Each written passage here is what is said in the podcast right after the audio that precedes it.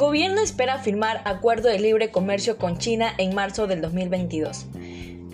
Esta tarde el presidente Guillermo Lasso informó que previo a las instalaciones de mesas técnicas, Ecuador espera firmar un tratado de libre comercio con China en marzo del próximo año, durante una invitación a ese país por los Juegos Olímpicos 2022 que se desarrollarán en Pekín.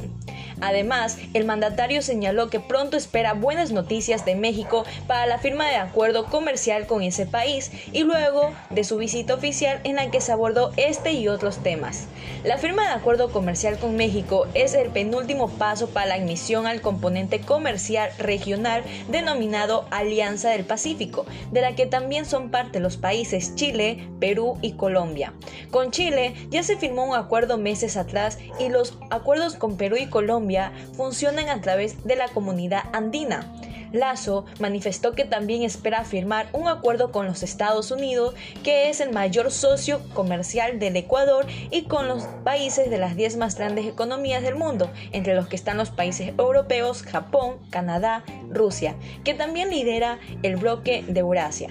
No se descarta establecer acuerdos comerciales con otras economías que pueden resultar complementarias para el Ecuador, como India, Pakistán, Corea del Sur, Japón y otras.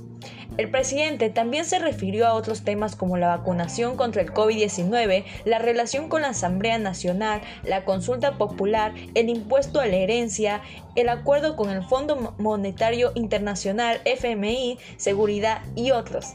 El presidente señaló que el gobierno es el encuentro, pero con firmeza, y que se enviará a la Asamblea un proyecto de ley de creación de oportunidades que toque mucho aspecto de la economía, que la proforma presupuestaria 2022 contemplan menos gastos y más recursos, y que espera incrementar la inversión petrolera hasta diciembre de este año con un eje sustentable y sostenible con la naturaleza. Sobre la relación con la Asamblea, el mandatario dijo que apenas al espíritu patriótico de los 137 asambleístas para aprobar los proyectos importantes para el país, y ratificó la posibilidad de una consulta popular, asegurando que, aunque sea en meses posteriores, la ganará.